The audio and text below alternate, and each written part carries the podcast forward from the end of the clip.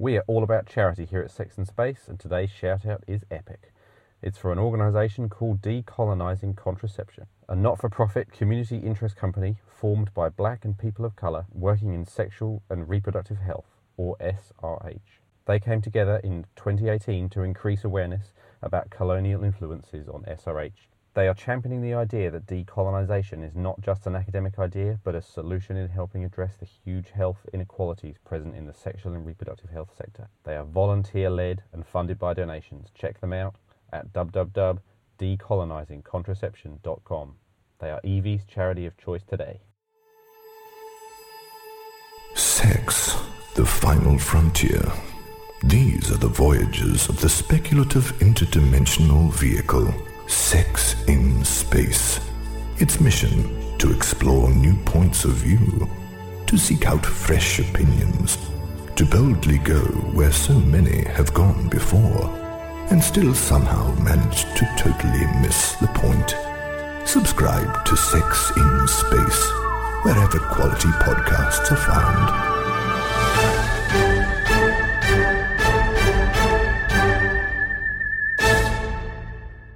Hello, I'm Tim. And I am Jess. And welcome to another episode of Sex in Space. This is our mega project, and it is exploring sex across all of its infinite dimensions. Where we turn the awkward into the straightforward and try to have a little bit of fun doing it.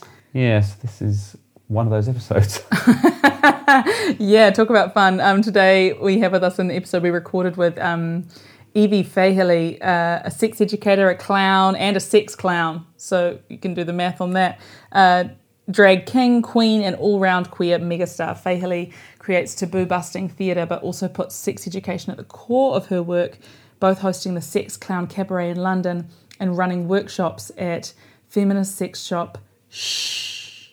So uh, we spoke to Evie, well, I spoke to Evie um, via Zoom, uh, and we actually shared some of the some of, some of us somewhat of a similar history. We'd both been to the same crazy clown school uh, in Paris, and so uh, yeah, we've got some of the same stories. But um, certainly nothing I've ever done has been as exciting as what Evie has to talk about. So yeah, I highly recommend you dive in, and I hope you enjoy. Life you lead, Jess. I know, I know. And now, the interview.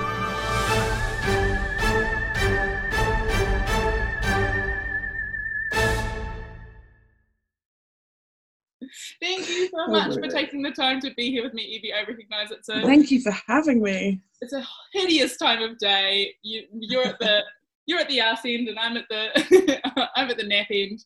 Um, and so I'm really grateful that you've got out of bed to talk to My me. My pleasure. Thank you for having me.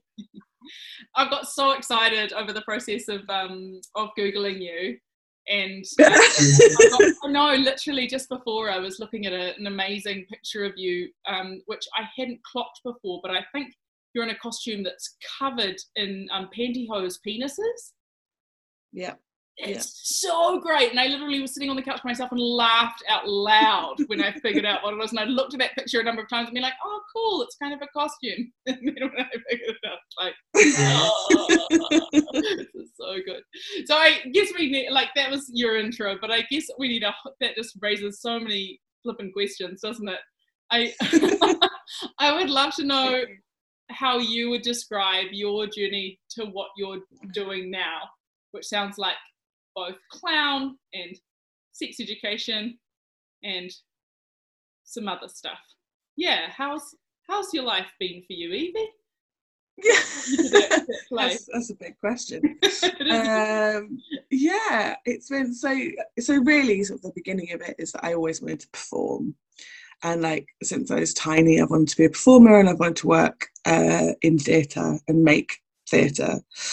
Um, so that took me to do lots of musical theatre and lots of Amdram for a very long time. It's awful Amdram, uh, and lots of good Amdram as well. Um, and I um, then went to Gaulier, where you've been as well. Went to the famous clown school in near Paris, taught by Yes, weirdly, yeah. I can't believe that we've both been to the same clown school. Although I was terrible at it, let me say. So it was great to talk to somebody who's stuck it out because you were there for two years, weren't you?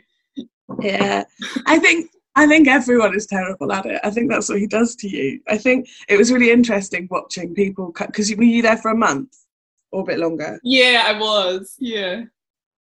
Yeah, it's interesting to like watch because he is for anyone who doesn't know, like he is this. Have you talked a lot about him on the podcast before? No, no. So absolutely, most people are going to go, "What? You can go to a school to be a clown? what do you practice with a tiny tricycle? Like, what is that? So I would love to hear how you would describe what that thing is. Yeah. Um, so what is clown school? So clown school is somewhere. It's a theatre school. It's a theatre school, but it's more fun at parties to say clown school. That's what I'd say. and he is very famous for clown and for teaching clown and and he is a clown. His whole persona is being a clown. Um, so uh, there is definitely a focus on on the more comedy stuff. Um, but basically my interpretation of it was that spent, i spent two years with an old man with a drum going okay bang bang bang bang bang everybody, uh, now you go on the stage and uh, you be funny, yeah? And then everyone goes up on the stage, and then he bangs his drum and goes, "Ah, you are fucking awful! Leave my stage." that was like that was two years of my life. yeah, I mean, it takes a lot to endure. From personal experience, it was almost traumatizing, I would say, and it takes a lot to endure. So hats off to you to keep getting up and standing on the stage. yeah. Looking back on it, I'm like, oh my God, why on earth did I put up with an old man banging a drum at me? Yeah. No idea. Yeah. but I'm very grateful. Like, I, it definitely gave me lots of things. Mm. But that's not to say that I wouldn't, uh, I don't know, as an older, more feminist woman, I, I don't know if I would could deal with it now. Mm. I think I would really struggle. Mm. Yeah, there's mm. definitely a yeah, there's a whole conversation there for sure. But I guess yes. most people aren't going to know the context of that. So I guess I'm kind of interested in like you you studied clown and then what did you think was going to happen after that? I've got on a real tangent. No, um, no, it's great, but yeah, but that is I'm very very I always go on tangents, so keep keep me keep me coming back. Um, so then after Gaulier, I sort of struggled for a bit, sort of floated around, couldn't quite work out what I wanted to do, and couldn't work out a way in. Um, I think uh, Paris Clown School is amazing, but it doesn't give you that sort of leg up in the city that you're in. I think it doesn't give you like a showcase or like a place to start. Um, so that was a bit bamboozling. So I then got into kind of like the queer scene in London. There's this amazing venue, which is now the, I think it's the only venue in the UK that's like a listed protected building for queer history. So it's, it's called the Royal Vauxhall Tavern. It's amazing and it's it's just incredible and it's this like incredible bar that has had drag queens in it I think for 50, 60 years plus. And um, it's just amazing. And this company called Duckie, they took on a load of young performers and they trained us and helped us make solo work. Um, and it was run by this wonderful performance artist called Ursula Martinez, um, who is just an incredible badass. And um, we all just became amazing friends it was just a really incredible experience and it really brought me into the queer cabaret scene which was just yeah it kind of saved my life in london. I was so lonely in london had no idea what i was doing and then i suddenly had this like queer family. It was just amazing. And then that brought me kind of into i just needed a money job at the time and about the same time as working with Duckie i desperately needed a money job and thought it'd be really fun to work at a sex shop. So applied for a job at Shush. My friend was working at Shush. So I just started there as a shop girl. And I just thought it would be a short lived thing for a bit of money. But I just completely fell in love with it. Um, and I completely fell in love with um, with how how amazing it is to have open conversations about sex how to to make sex feel mundane is just a completely um, a completely empowering experience, completely connecting with your body again, and it enables you to explore in all these ways.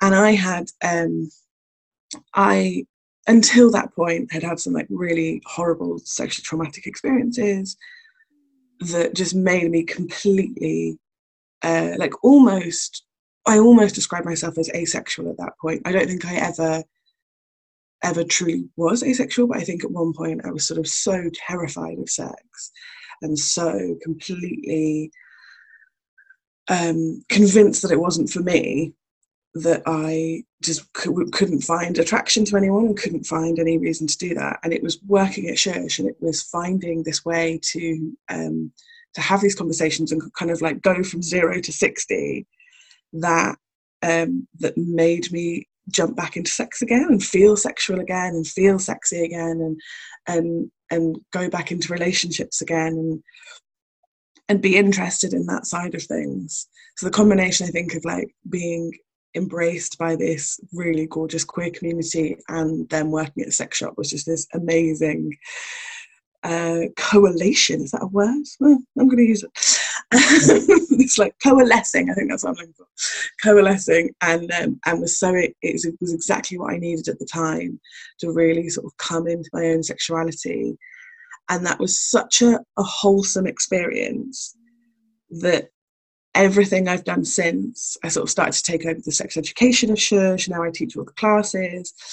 And now I've become interested in like making that experience, so talking about sex in quite an immersive way. I want to give that to everyone because it was so incredibly helpful for me and it kind of saved my life a little bit. I'm using that a little bit too much. It sounds very hyperbolic, but I, I believe that. Um, and it certainly saved my relationship with sex. And I believe that so much in the world would be sorted if we sorted good sex education. Um, and so now through through my workshops that I do with Shush, but then I also run uh, I run around London, um, a few up and down the country as well, and then also my cabaret work now all it all surrounds talking about sex in some way. So the act that I do the most is a, a parody of Louis C.K. And it's all about, and that is the penis costume. Um, so I start completely dressed as Louis C.K.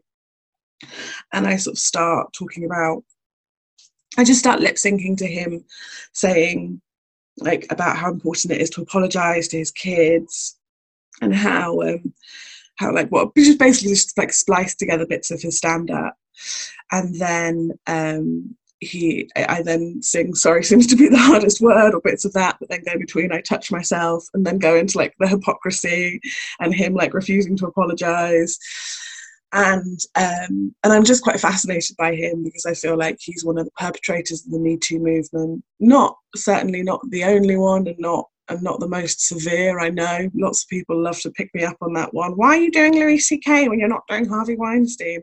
Well, trauma isn't relative. Um, and he's just, I think, the hypocrisy. I think because I, I really loved him as a comedian uh, years and years ago, and he was so he's so vocal about like being such a feminist and but like knowing he's a dirtbag but trying to be better kind of thing and then refused to apologize i got so interested in him.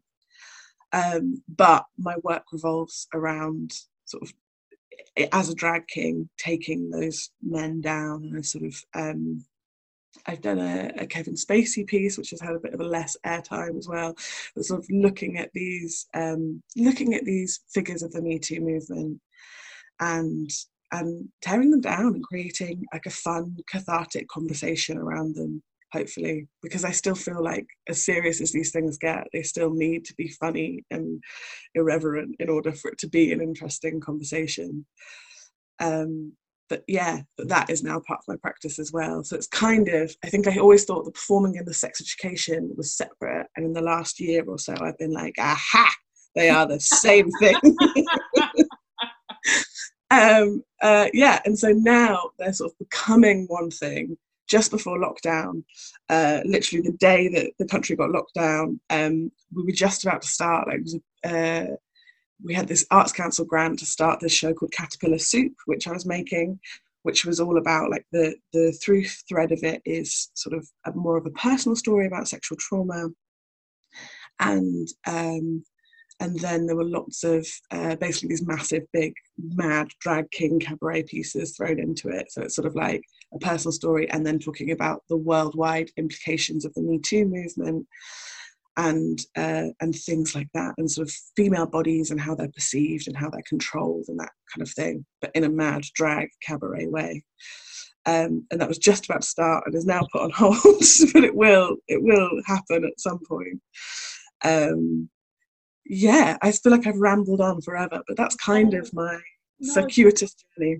What an amazing, yeah, that's so beautiful that you've managed to find these two things that you care so deeply about and that mm-hmm. you've figured out that they can merge together. Sounds like an amazing business opportunity. I say that as you say that things have been cancelled, and I guess I did want to ask how COVID 19 has affected your practice? I mean, are you still able to continue doing sex education with, sorry, you say shush, that's how you say it. Well, I mean, yeah, it's, it's the people who own it, they say it's shush. So you'd think S H U S H, maybe. I it, uh, that's a horribly boring thing to ask you, but I guess what I am interested in is um is yeah uh, if you if what has been affected by this global crisis and how has it changed how you can do what you do? Uh, yeah, the COVID has just massively affected everything, um, and that that I oh god, it's just an extraordinary thing, isn't it? Because I feel so guilty for sort of. I've been chatting to all these artists and all these people who are just sort of distraught, but then they say that they're distraught and then desperately like that. But I know, like, I'm not a doctor and I'm not a nurse, and they're they're sacrificing so much more than us. so there's a sort of like self-flagellating thing with it.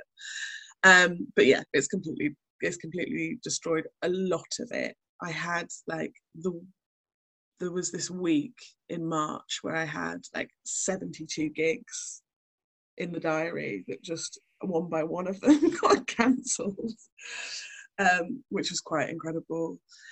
Um, and then with the workshops, we are running them online. Um, the shop, the, the thing with Shush is that we never competed online. We were never like uh, the big one in, in the UK is Lovehoney. I don't know if they exist in do they? Um, so and like I mean, Lovehoney is set up to be an online Amazon. It's a sex toy Amazon, isn't it? Yeah, they're huge. And, what'd you say? They're huge. Yeah. Yeah. Yeah. yeah, yeah, yeah. So we're never going to compete with them, and our whole point was that we didn't really try. We we had a in-person service, and it is a really incredible place. Like I remember going in there um, sort of years before I worked there, when I was still sort of in the midst of feeling really messed up about sex. And uh, someone just gave me a cup of tea and sat me down and we sort of chatted for a while and I cried a bit and it was just so lovely and it's such an important space. Uh, but it, it's it, its thing is the bricks and mortar shop and mm. you go there and you go there for this specialized tailored advice. So yeah that the shop will really struggle. I, I don't quite know what's going to happen there. I imagine it will it will close. Um, and i don't know if it will be able to open again but i imagine they will they will find some way to keep it going online. At the moment, I'm working for them online still. I'm doing a few workshops a week, uh, all on Zoom, or we're doing like Instagram live Q and A's and stuff, which is really nice to kind of reconnect with it in some way. But it's just it's so difficult. Like a bit like this, it's just like it's it's lovely to do these things online, but also so much harder than in person. You're like it is true, but I yeah I I mean I guess there's a small amount of us that's grateful because um, we probably wouldn't have made it in person. I'm not. Absolutely. no, no, absolutely. Um, but it's yeah, and and and that, there are definitely pro. I'm being a bit negative, but there are definitely like what's amazing about it is I had someone sign up to a workshop from Colombia the other day, and like that feels really exciting. Um, so it feels like we're like maybe te- stepping on new territory, which is really lovely. Um, but but what I really miss is you know how like because we have like I don't know 25 people in a workshop. Mm. Uh, and when you get over about five, you have to stop. Everyone mutes their their thing because of the feedback. So it's just I miss that. I think I'm a massive, massive insecure extrovert, so I need that feedback of people like, aha, yeah. Mm. Um, so I really miss that. So it's just a lot of me kind of like on transmit, which I, I'm not such a fan of. Um, but they're still happening, so I'm very grateful for that, and and they're fun still. We're doing a big uh, sex pub quiz this Wednesday. Awesome. Those workshops, what are they? I mean, I guess like I've never been to a sex workshop before, so I mean, without giving away too many of your trade secrets, I guess. But um, what would I like? What would happen if I was to turn up at one of your sex workshops if they were in person? What would what is that like? Um, so it depends. We do quite a few different ones. Um, online, we're doing a little bit less at the moment because it's trickier. But if this was in person, um, so the one we do the most is called Orgasmic, and um, it's all people who uh, have vulvas, and we just talk a lot about uh, pleasure and orgasms, and kind of a lot of it is just having 12 female-bodied people in a room and getting them to talk about their own pleasure and their own vulvas. Um, and we talk a lot about toys, we talk a lot about ways of masturbating, we talk a lot about just kind of just giving permission. Mm. I think there's mm. still such a stigma around female masturbation, and I think there's such a guilt around it. I always think it's really interesting and really telling. Um, Shush do a lot of work around vaginismus, uh, which is, for anyone who doesn't know, it's a condition that um, where people struggle or cannot be penetrated at all. And that doesn't always mean sex, that could be just being penetrated with fingers or a tampon or something else. Um, and so we sell these things, in fact, I have one right here. We sell these things called dilation kits. Which are this is the smallest one, but they come in a set of four, and they're little sort of silicon, uh, very very small silicon dildos about the size of a, of a finger. And um, the idea is that you start with one and then you work your way up. And for someone with vaginismus, that can be quite a bit of a chore. It can be quite hard work. Mm-hmm. And, so, and so one of the things we do is we've made a little softer version, thinking about you and your designing stuff. This is the original ones are like really, really hard and plasticky, and these are much softer. Mm-hmm. Um, but also they come with a vibrator. And what I find really interesting about that is how often I have spoken to someone who needs a dilation kit, but then when I say, oh, and it comes with a vibrator, so it can be more enjoyable for you, they're like, oh no, no, no, I, I, I don't need that. I just, I just want to sort of, I just want to do the chore. I don't want pleasure. And then it's, and that happens, has happened so often.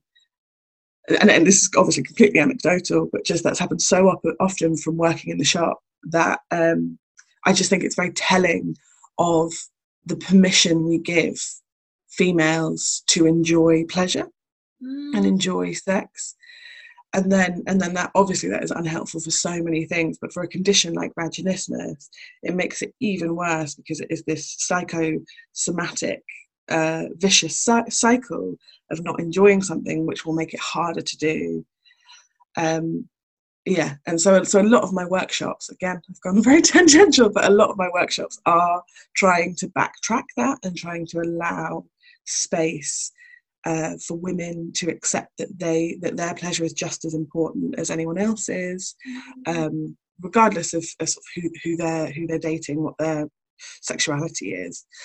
Um, and then and then just exploring ways for them to do that and talking about different things and encouraging them to get out of habits, I think, a lot, and think about we talk a lot about anatomy and about how their anatomy works uh, in terms of arousal and things like that.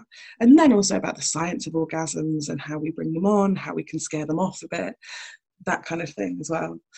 Um, so that's just that's one workshop, but that's sort of the theme of all the workshops. Quite talky. They're not like hands-on workshops by the sounds. No, no, no, no. They're not. They're not. Do you know Betty Dodson? I adore Betty Dodson. She's incredible. But yeah, her her workshops. Her, for anyone who doesn't know, Betty Dodson, she is the godmother of orgasms. she was uh, someone who would host classes like mine in her flat in New York, but everyone would be naked from the waist down and she'd be teaching them to masturbate. So hers are much, much braver than mine. Uh, no, I don't know why. So we we couldn't host those workshops because the council hate us already, so we couldn't. Um, and I'm not I'm not sure if we would if we could. I don't know. I don't know if I would be up for that. It's hard to tell. Um, and it's and it's interesting as well. Something that I think uh, it's sort of like layers of people really. Like mm. people would be people who come to the workshops at the shop. I think lots of them would be put off by there actually being practical masturbation work done. Yeah. Um, so it brings a new, it brings more people, I think. And then again with the Zoom thing, I actually think lots of people are coming to those Zoom classes who would never come into a sex shop. And those are the people that I'm really, really interested in in getting and talking to as well. The people who are like, sort of it's too it's too scary just to come into a sex shop. So that feels really exciting about this this new way of working. Um, but we also have lots of other classes as well. That's just the one that we do most. We have like a spanking class we have a bondage class we have um, loads of other things. We, we also do a, a, a very similar class to orgasmic but it's just for men and it's about pleasure for women and that is honestly i mean and it's a very very heteronormative class but it is honestly the the one the class where i feel like i'm do- doing the most good. And do you get a lot of people signing up for that? That one we find a little bit trickier but we started to get a bit of a so we've only been running it for about a year and a bit. Um, but when we did run it, we've had a few that were like sort of 10, maybe a little bit more. Um, and it's just so fascinating. It's just so fascinating and so wonderful. And when it's just, we've tried it, we've tried it with men, and then we've tried it with men and their partners if they want and it's always so fascinating that it, when it's just men then it gets really exciting because then they ask all of the questions mm. that they wouldn't ask in front of their, their partner then they really delve into it like one of them i just had this the sweetest guy who was just sort of I've been I've been talking for quite a while. I've been like handing stuff out, and and it's quite in the shop. It is quite interactive in the way that like we talk about a lot of toys and like I hand out toys and stuff. I get them to make Play-Doh vulvas and stuff like that. And um, and this guy just constantly throughout the class just kept putting his hand up and was like, "So, when do I put my penis in?" just like every five minutes, and then and then I was like no, no, but, but like maybe never, maybe never. He was like, oh, oh, like it wasn't. He wasn't disappointed by this. It was just a real revelation for him, and um, and that that that yeah, that feels really lovely when it is this kind of like this kind of like completely changing their perspective on on sex mm. and and completely and being really helpful as well because I think it is a lot of pressure because we've all grown up in this same bullshit society with the same things around us and the same rumors around us. And I think it's really unhelpful for uh, straight men as well to think that like all of their power, or maybe all men, that like all of these orgasms must come from this penis, and that's all that all that can give the pleasure, and that's the main thing because we put so much focus on stupid penises. But actually, there's so much more to it, and I think when when you talk to men about that, when you teach them all these different things they can do, it actually takes quite a lot of the pressure off as well. Um, so it's not like any of them are like, nah, nah, I'm not going to do this. I'm just going to go straight in that they're actually well the ones that have come to the class anyway are actually really interested to hear about the other things that they can do and it seems like quite a weight off their shoulders mm. so it sounds like super pleasure focused your your teaching practice which doesn't sound anything like the kind of sex education that I know I was given. But I'm interested, what was your sex education like, Evie? Oh, terrible! I can't even really remember it. I get asked this question a lot because because I'm a sex educator, and I can never really remember it. Really funny. I remember a science teacher once telling us that having sex was as like car as you burn as many calories as having a run. And then I remember going home to tell my mum that and her laughing and saying, Well, she's having good sex. um, but I, I don't really remember about my sex education at all. It's um, an amazing thing, isn't it, to tell young people, especially with like how much diet culture permeates everything, and then for the one comment about sex yeah. that it helps you burn calories and lose weight. It's like yeah. depressing. yeah, yeah, I know, absolutely. And not yeah. I'm not going to anything else. Nuts. Sorry, but, uh, flow. Yeah. No, no, no. Uh, I was going to say it was I um yeah our my sex workshops are very much they're very much pleasure focused and they're not really any of the kind of like more worthy but incredibly important sort of like sexual health and contraception that is i i, I that is not that's certainly not my area of expertise mm-hmm. um, so it's much more about pleasure and and permission to play really and now this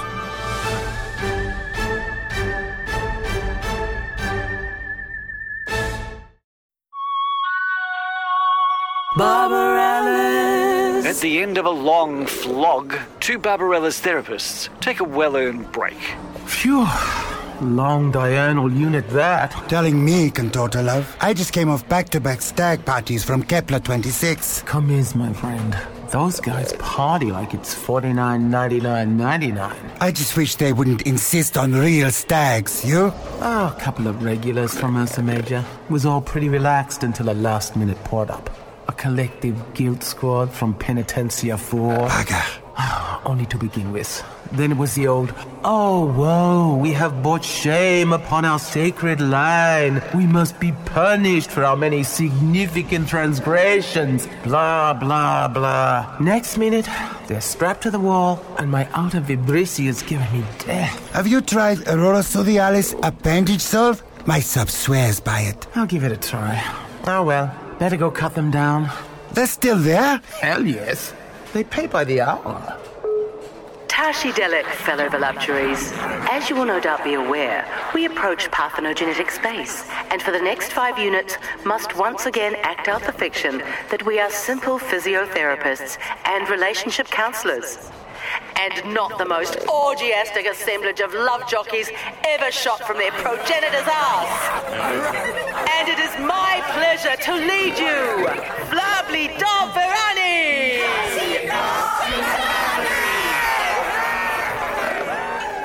for the next five, all evidence of our true vocation will vanish. All VR is suspended. Displays of flesh are suspended. Suspension is suspended.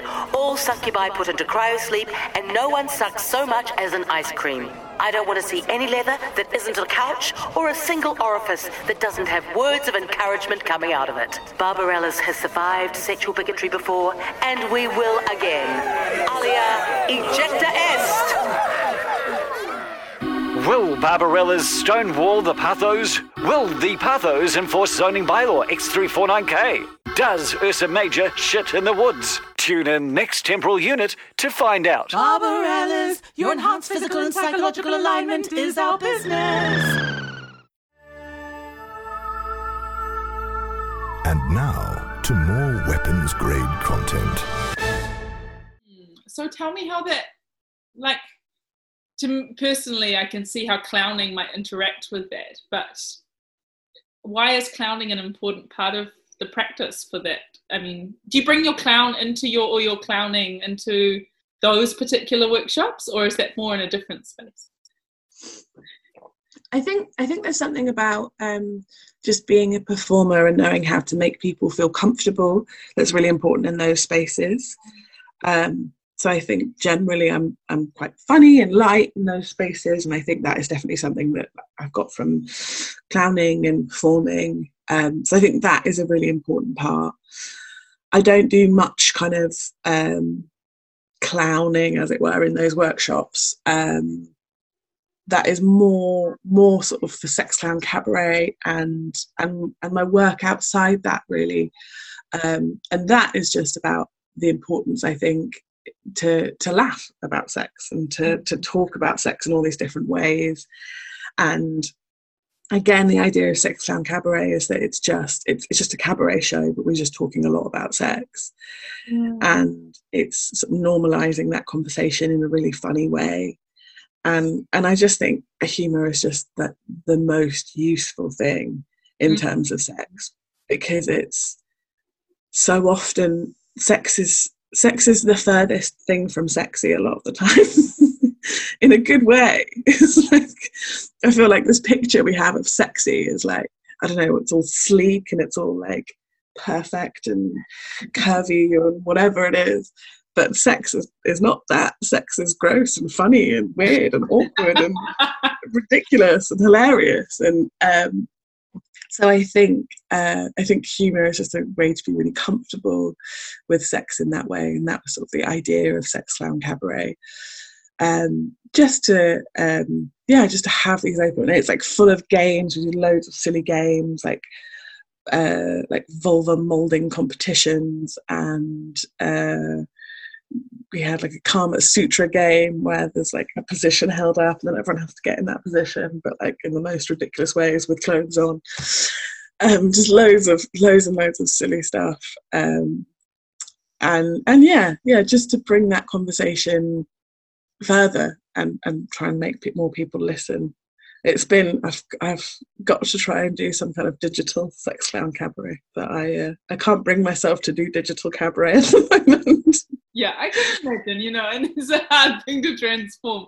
I guess it's it's interesting too um, to me because I think that my understanding of um, clowning, without being a great clown myself, is that um, it's very much about being present and just exploring and playing, and there's not that sense of um, really needing to get to a goal. You know, like you can just clowning has that sort of timeless quality, doesn't it? Where it can just sort of you can watch someone just trying to sit on a chair for an hour, and it's just the funniest thing you've ever seen, you know. And there seems to me like a sort of relationship there, right? Because um, sex has been so goal focused for so long, and this is part of the problem is we're all trying to, you know, like hit for orgasm and the capitalist matrix trickles down and you know everyone's working to efficiency and so there's something really gorgeous about what you're talking about. I mean do you see that relationship in the in the play and the exploration and the just being present? Does, is that something that bubbles up for you? Definitely definitely. And that is something that i talk a lot about um, which is this sort of like target fixation on orgasms. And a lot of my advice to whether you're on your own or or in in a couple or throuple or whatever it is, um, the usefulness of like a sex session that does not involve orgasms mm-hmm. at all, and how just like exploring and it being uh, absolutely, as you say, just about being present and this journey of pleasure rather than it being that end goal. And I think that's you've hit the nail on the head. So connected to clowning. Um, and and also I think what the what interests me about the combination of like sex and clowning is the the level of it that you're coming from in terms of this kind of like idiot, this sort of like almost like a, a stupid sort of like idiotic way of looking at things to me is so much because I think I don't know I think there's something about uh, certain parts of the sex positivity community that um, whether it's people like who are being sexperts or whether they're like I don't know super kinky that it can be slightly exclusionary to people who are maybe like com- like identify as much more sort of vanilla people but maybe they want to explore a little bit but they feel like it's not for them because they're not um like pleather clad or whatever, or like PVC clad or something. And that is absolutely nothing against that. That is a brilliant part of the sex community as well. But I think to kind of admit with sex that um like I've been learning this stuff for four years now, teaching for four years. I still get shit wrong. I still don't always know what I'm doing. Like, it's just the kind of admission of that. Like, I still I, I'm still sort of like talking, teaching people how to communicate with their partner, and I still struggle to do it myself sometimes. I think it's that that admission that no matter where you are on that kind of sexpert uh, graph or scale, is what I'm looking for, um, we're still idiots when it comes to sex. All of us, I think. we're all sex idiots, I think. It's so true, isn't it? Because we really aren't given permission to be beginners at any point. You know, I always I always felt myself that I was supposed to magically know what to do. This is the failure of sex communication worldwide, isn't it? That we're meant to magically know what to do, having only been shown a couple of pictures of chlamydia or something, and we're meant to know how to have sex with other people. And so you're never really given permission to be a bit of a a bit of a dunce, you know? Yeah. It's a bit terrible. Like it's so, Yeah. so nice to just be like, I'm absolutely hopeless. Now can we now can we start? this sounds very funny. yeah and like that thing of you know this sort of like joke about people like uh it, it's, it's almost like it's integral to your personality um to be good at sex Mm. And and i think and, and like what i mean what does that even mean? What does that even mean? It's also contextual as to who you're with like what you'd anyway. Um but a what does it even mean? But b like we wouldn't i don't know we we just wouldn't expect someone to be amazing at riding a bike if they had only ridden a bike like i don't know four or five times in their life and no one had ever taught them how to do it. Um yeah so i think i think it's crazy that we expect the same sex that we expect like the people that we sleep with should be amazing at sex should be good at sex whatever it is. Um but we don't we don't put the time in as a society in terms of education. That's not me saying that everyone you sleep with you should be like right let's let's talk about this. Um, well maybe you should. I don't know, take a textbook on your next Yeah. I mean, if you had to define what was good, what you thought was good at sex, what would that mean in Evie's world? I think it all comes down to uh, to communication. Good sex is communication. As this brilliant psychosexual therapist Kate Moyle said, communication is lubrication. Wow. Um, I love that.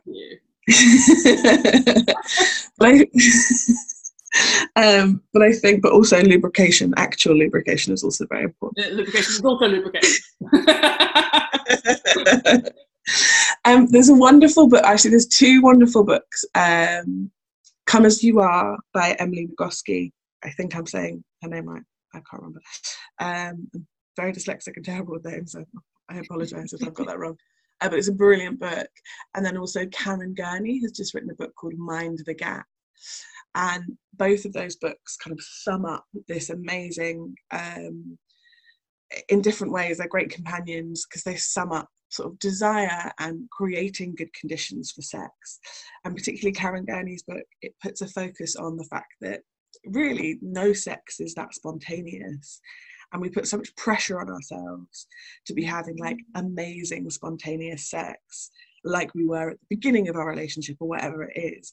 But actually, like even at the beginning of the relationship, when you're going on that like first, second, third, fourth, whatever it is date, like you kind of decide that like before you go on the date, like maybe we'll have sex tonight, or or and then if both of you have made that decision, then you have sex. But there is no spontaneity about it. Like both of you know what this is about, hmm. unless I don't know someone's saving themselves for marriage or something. But off more often than not like you know you know what that is about and you know the um what you want at least.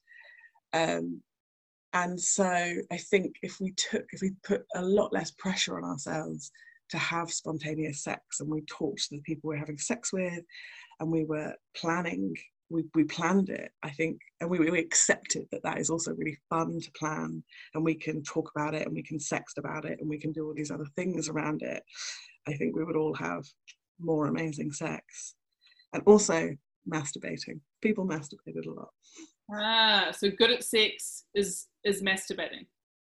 Is there good at masturbating? Is that a thing? yeah i think so i think like exploring and stuff i think but i think the it's just a really if you want to have amazing sex with someone else you have to know your own body. And you have to know how to to pleasure yourself in and i'd say in like lots of different ways as well and explore your body and see how you respond to different stimuli um, how you how you, like it's really easy to get yourself in one rhythm where you're like ah yes i'm going to use this thing and i know that it's going to make me calm. Okay brilliant. Five minutes let's go. Um, but actually it's quite good to challenge yourself to to to go with a completely different thing. Like if it's if it's your hand that normally works try a toy or vice versa. Um, and then it's so much easier to teach to teach a partner as well or teach five people whoever it is you're with how is your your own sex life evie are you do you practice what you preach are you a, a masturbator explorer are you like these I like these hand gestures. Yeah, no, I, I do my I do my homework. I do my homework. Well, I mean at the moment at the moment it's weird because I am locked down with my parents at their house. um, but I have like uh, it's been very funny because I had to so the day that London locked down, I like I grabbed a humongous suitcase at Shush of like all of the toys that I need for classes and stuff. So I'm like completely surrounded by sex toys and like lubes and things. I've got this kind of like weird um, little sex shop set up in my in my teenage bedroom, which is. Evie did reach down and lift up this beautiful dilator just in the opportune moment. And I was like, wow, she's really prepared and that's just all here all the time now. Um, and I'd like to say that none of these are my sex toys. They are the toys from Shush. They are the demonstration toys.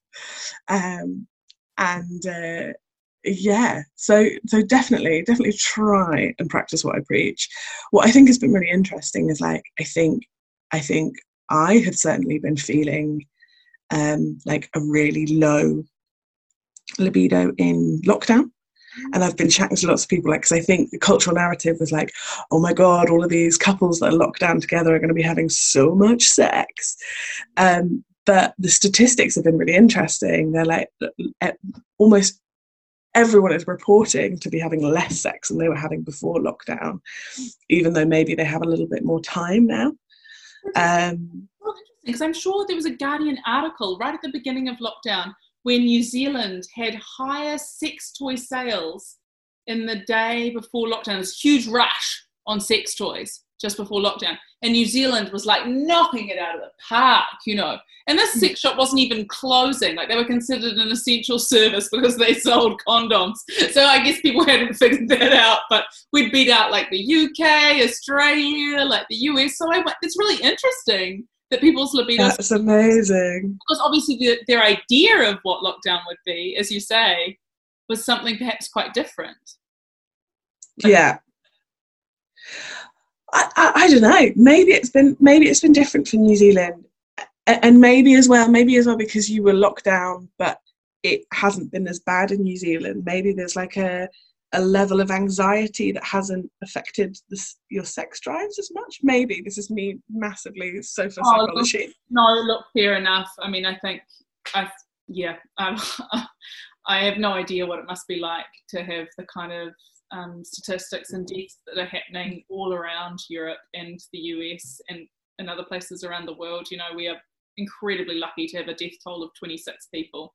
Um, it's just insane. So yeah, I think you might be onto something and say mental. There might be a mental health disparity. disparity. Mind the gap. yeah. But I mean, I mean, yeah, you guys have done so well. Um, but um, uh, yeah, I think I think it's been um, it's just it's just been interesting that kind of just just noting that sort of thing that I think sex drives have been a lot lower. And it would but it was the same here like there were huge boom sales in sex toys so it will be really interesting to kind of like see the data afterwards um, and see like actually how often people have been using these sex toys will be really interesting. Yeah i mean that's a myth about having more time i guess is that suddenly our sex drive will just go up. I guess what I'm interested too in what some myths are around, like you talked about there being a few barriers to people coming to this coming to your sex education classes, and that's changed a little bit because of the format. You've obviously had a kind of different crowd coming in. But mm. what are some of the common myths that you encounter about the kind of work you do? Like, what do people assume when they hear that you're a sex educator? That's an interesting question. Um, I well, we get a lot. So the technical name for uh, Shush, so Shush was set up 28 years ago as Shush Women's Store, um, and because of this, we get a lot of phone calls. Not me so much anymore because I don't work in the shop. But we get a lot of phone calls that are like, uh, uh, "Do you sell women? Could do you sell women? no, yeah, which is is really really disturbing. And uh, um, so that is, is, I suppose, one assumption of, of what we do. And I think um, I think maybe uh, there is a bit of assumption from some people that it's more of a sex work thing, which uh, which I have no problem with, um, but is, uh, sorry, what are you saying? You describe it as sex work. What you do? Um, I describe it as sex education work. It doesn't. I'm like I'm not remotely um, bothered by it being sex work. I'm very pro sex work and sex workers. Um, but I, I, I think my job is is I'm not not a skills sex workers. I would say. so I misrepresent what you're capable of. I love it. I love it. I think a lot of people assume that it's either like that all sex education is is talking about STIs and teaching people how to put condoms on bananas. Or they assume it's like betty dodson like everyone's naked and i'm and it's very hands-on. I think they're the big assumptions i'd say. Mm. and it, that's really interesting because i guess i'm interested too in what you wish that you had learned as a young person in your sex education. I imagine it you say you can't even remember it. Um, so i guess anything prob- oh anything would probably be good, right? but um, but yeah, what what do you wish? Like, if you could just travel back to being, I don't know, sixteen was when they started talking about sex to us. I don't know what it is in the UK. But if you could travel back to being 16 year old Evie, like what do you wish someone had said to you, what the health teacher had said to you? That's such a good question. Um, I think I think it would just be, and I don't know whether this should come. From, yeah, I think it, I think it should come from a, a health teacher, but I wish it came from society at wide as well. I wish someone had said, like, sex is for you as well. Like I had this ingrained belief that um, if you were a female-bodied person, that you didn't enjoy sex and sex wasn't for you, but it was like something eventually you'd let someone do to you. Like it was kind of this thing that like men loved and like men had a sex drive, but but females didn't actually, and they were just the, the like the pretty things that were pursued. So I definitely think I wish I wish someone had told me that like pleasure is for you and sex is for you too. Yeah. So in terms of your because far out to come from there to doing the kind of work in the space that you're in right now, what feels like the biggest shift for you? I suppose that really. Yeah. That and like knowing that uh, I have empowerment over over my own body and my own decisions when it comes to sex, and I think I think because I felt so uh, so like like sex wasn't for me, it, like that thing that I've just said, and it was something that I'd let someone do to me, then I didn't I think that was something that that got me into a lot of a lot of pain and trouble because I because I didn't feel like I had the right to assert my boundaries. I let things do I let people do things to me that didn't that didn't feel right and weren't right. And that sounds like I'm victim blaming myself and I'm not at all. I'm kind of like blaming society for teaching teaching me that or teaching lots of people that. Um, because I just didn't feel like I had a right to assert my boundaries and and and claim my own pleasure and uh, so I, I do think that has been the biggest change that I'm just fully fully aware and fully autonomous in my own pleasure.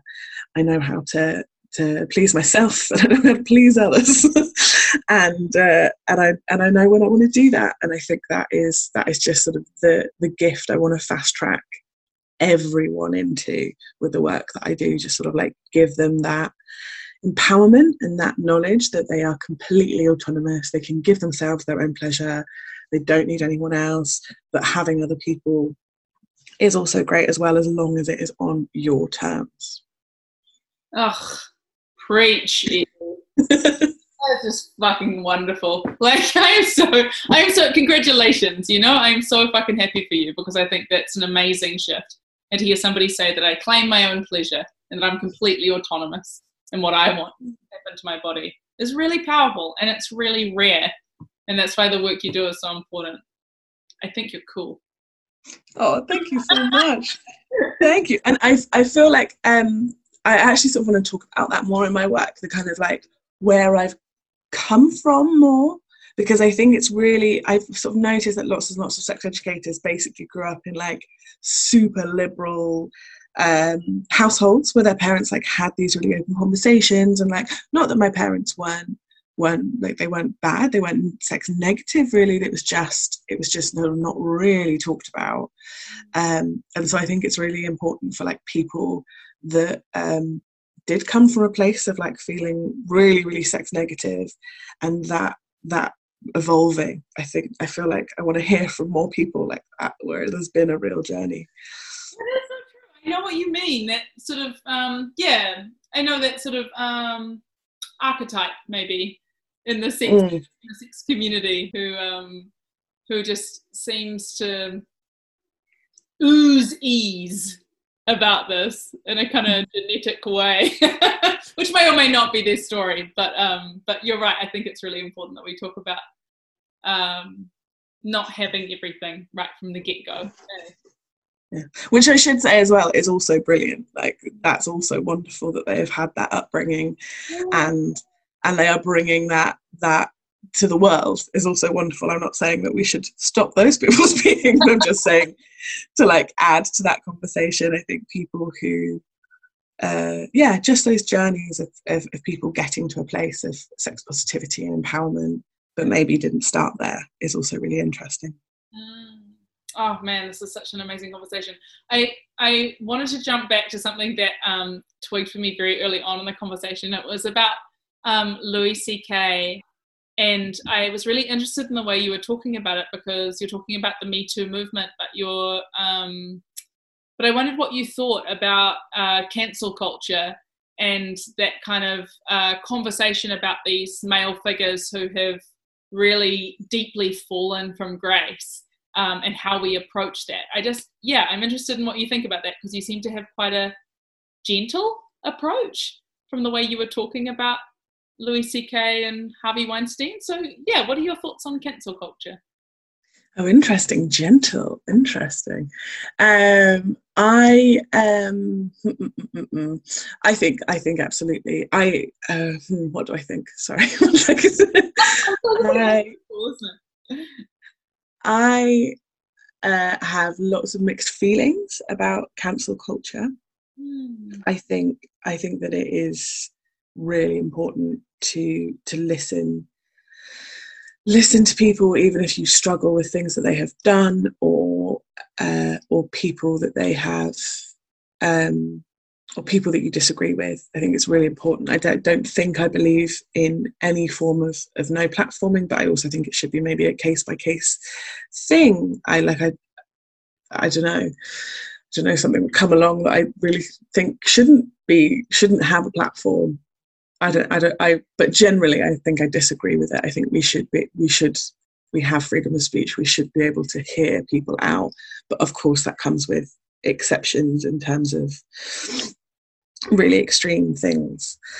Um, I think with Louis, with, with sexual assault particularly, and uh, looking at these cases, looking at people like Harvey Weinstein and Louis C.K., um, I'm deeply, deeply angry, and I think that they should be cancelled. I certainly do not think that they should have power or a platform or a voice in the cultural conversation anymore because they have they have destroyed people's lives by doing they have destroyed people's lives for their momentary pleasure and they have felt completely within their own rights to do that and I feel incredibly angry for myself and for my own sort of story. With it was like a, in some ways, a kind of a similar story. I think all of these, all of these stories have their similarities and differences. So I feel deeply angry at them, but also that anger holds a lot of fascination as well in and fascination of, of people's psychosexual imaginations and how these things manifest and how and how these powerful men get to the point where they feel able and capable to to perpetrate these crimes and think that they're and and will think that they're not going to get away with it and get away with it for an incredibly long time because we we hold up these powerful men. So i'm really i'm really quite fascinated by that. So i suppose it's it's incredible rage but really quite, but maybe sort of thoughtfulness in there as well and kind of like just thinking about picking that apart. And i and i think that is something that we need to do in order to um, have these conversations have these conversations about so why why do these things happen? Why do people feel the need to assault someone or feel that they are able to take pleasure from someone who doesn't want to give it to them? Why do they still feel able? Why do they still want to do that really deeply quite disturbing um, uh, thoughts and, and a thing to pick apart, but I still think really necessary in the sex education conversation to pick apart. And and that, that feels like it's giving them too much sympathy. And I honestly have no sympathy for these men. I feel so deeply angry, angry at these men and angry at the the things they have done to people. Um, but I still, and I think I think this is maybe from a like a dramaturgical point of view of creating a show as well, is that I I, I am, am sort of fascinated in in picking this apart and working out what the why is behind this, which I never ever want to come across as sympathy. I want, but it but it's a sort of maybe more what's the word for like picking things apart. There's a medical word. Um, oh, it's gone what, what did you say? Dissection. Maybe it's dissection. Maybe it's that. Yeah, that'll do. That'll do. yeah, um, really sorry. Because they are, I guess, yeah. It's certain. It's certainly a, a curly question to encounter, and I and I can imagine it must be a, a challenging task to, um, you know, to put on a suit, even if it is covered in penises, because and become Louis C.K. for a hot minute. It, uh, you, there has to be a, in order to do the job well, whether it's comedy or not, um, there has to be a, yeah, a kind of test tube of um, of empathy in there, doesn't there? And so mm-hmm. it's, it's, the fundament, really, yeah, of understanding who that person is, so that that runs counter to a lot of the rage, doesn't it? I would say that empathy is probably rage's antidote. yeah, and I think I think there's still a, and again, I, I don't, again, I don't want to seem too sympathetic or empathetic with these men because I'm not, but I, um, this, they are still in a small way a victim of the society that we have created in terms of the conversation around sex. They have been embroiled in that, they have been fed those things too. And so I think they are still part of the picture of how we we untangle that. Mm. Um, and that I suppose is a bit my mission of of my sexual education work, but also my theatre show. Um, so I think that is where a lot of the thought for them has come from. And particularly, there's, some, there's something I find doubly fascinating about Louis C.K. because I think for lots of people, he falls into a bit of a grey area. Um, I think there is a lot of young men in particular who really love Louis C.K. who don't think he did anything that wrong, in inverted commas. And I've had so many young men come up to me um, quite angry at me for sort of satirizing him and for trying to take him Louis C.K. down, um, and sort of have big conversations with me about the fact that like you should do Harvey Weinstein, you shouldn't do him, um, and feel really upset and feel really um, kind of like it kind of feels like they feel like they're being victimized and and I'm picking on them because they love Louis C.K. Um, so I'm sort of quite fascinated by that grey. The, the, the grey area that they believe he sits in. I don't feel like Louis C.K. sits in a grey area. I think he is a, a perpetrator of, of sexual assault, but I'm interested in the fact that there is a cultural narrative of a grey area around him. Mm, yeah, there is. There's a lot of charm hey, he leaves a lot of charm in his wake as well as trauma. So it's a you're right. It's a it's a really intoxicating mix and a confusing. yeah. Yeah. Because I mean, who who's who in the public narrative is going to be like, oh, but I loved Harvey Weinstein. He was he was so funny. He like, do you know what I mean? No one has that that like deep love from enjoying his art. No one has that uh, with him. So he's much easier to just for the whole world to be like, "Fuck you, you're awful." Um, so I'm yeah yeah. So I'm sort of fascinated how we how we all of us seem to have that duality and yeah. I really do hope that you do your Sex Clown Cabaret online because you probably won't do Louis C.K. That sounds like a whole solo show, but far out, man. I wish that I could be close to that penis suit in real life. I'll send you one. I mean, they're very easy to make. it's so genius, Evie. It's so genius. I wish I could see it in the flesh, and I just yeah send out my lamentations to you for the hopefully momentary loss of live theatre because I, I yeah like you I do believe it is really healing and I think it's I think it's incredible. Um, Evie, it's been such a pleasure to speak to you. Thank you for giving me your morning, your precious morning. Thank you so much. I've had a lovely time chatting, and I hope to meet you in the real world at some point. Oh man, that would be amazing. Yeah, we'll let you know before the podcast comes out, and we'll let you hustle it as hard as you want to. But um, in the meantime, you have a beautiful day, Evie. Amazing. Thank you so much. Take care. Bye. Oh, wasn't it delicious? I hope you loved listening to the episode with Evie. And if you want to find Evie, you can go to www.eviefehilly.com. So their last name is spelled F E H I L L Y.com. That'll be in the show notes. But also their Twitter handle is at Evie Fehilly. And if you're interested in the work and the workshops that um, Shush does, Shush does, I should work on my pronunciation. Um, uh, www.shhh, there's three H's in there, .co.uk um, forward slash shop. And yeah, that's still doing some incredible um, workshops online and hopefully soon in person. Um, yeah, get amongst, get amongst my friends. Get amongst it. And while you're doing that, um, you could check out some of the other amazing interviews which we've uh, got up live already or um, are coming up in the next few episodes. Um, yeah, broad topics Asians and sex, anti shame, pornography, masculinity, ending HIV. Um, and of course, we'd also love to hear from you guys uh, if you want to hook us up with any of that awesome criticism or feedback, um, any juicy ideas or topics that you think we should be talking about. Um, or any particular individuals that you want us to chat to, uh, then let us know. We're up for it. Um, yeah, send emails, pictures, voice recordings, or anything else you want to send us um, to hello at sexinspace.com. We would love to include them on upcoming episodes.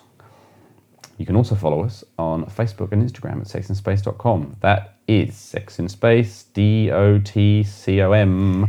If you enjoyed this podcast and you have some spare swipes or clicks to go around, then leave us a five star rating or a lovely review on Good Old Apple Podcast. That would be amazing. It really does help us so much, and we'll be definitely be shouting out our reviews on future episodes. So keep those incredibly sexy. Always a huge thanks to all of our guests, the good folks at Zoom, for making this conversation with uh, with Evie possible. To Thank the Zoom, to the team at String Theory for all their support, and to Andrew, Tanya, Brandon, David, and Richard for their amazing vocal work. Thank you as well to my amazing co host, Tim Blow. I could not do it without you. Hmm. And yeah, that's true. And thank you all for making it all the way to the end with us. Um, I hope to see you on future episodes. So join us next week. Bye, my friends. Bye bye.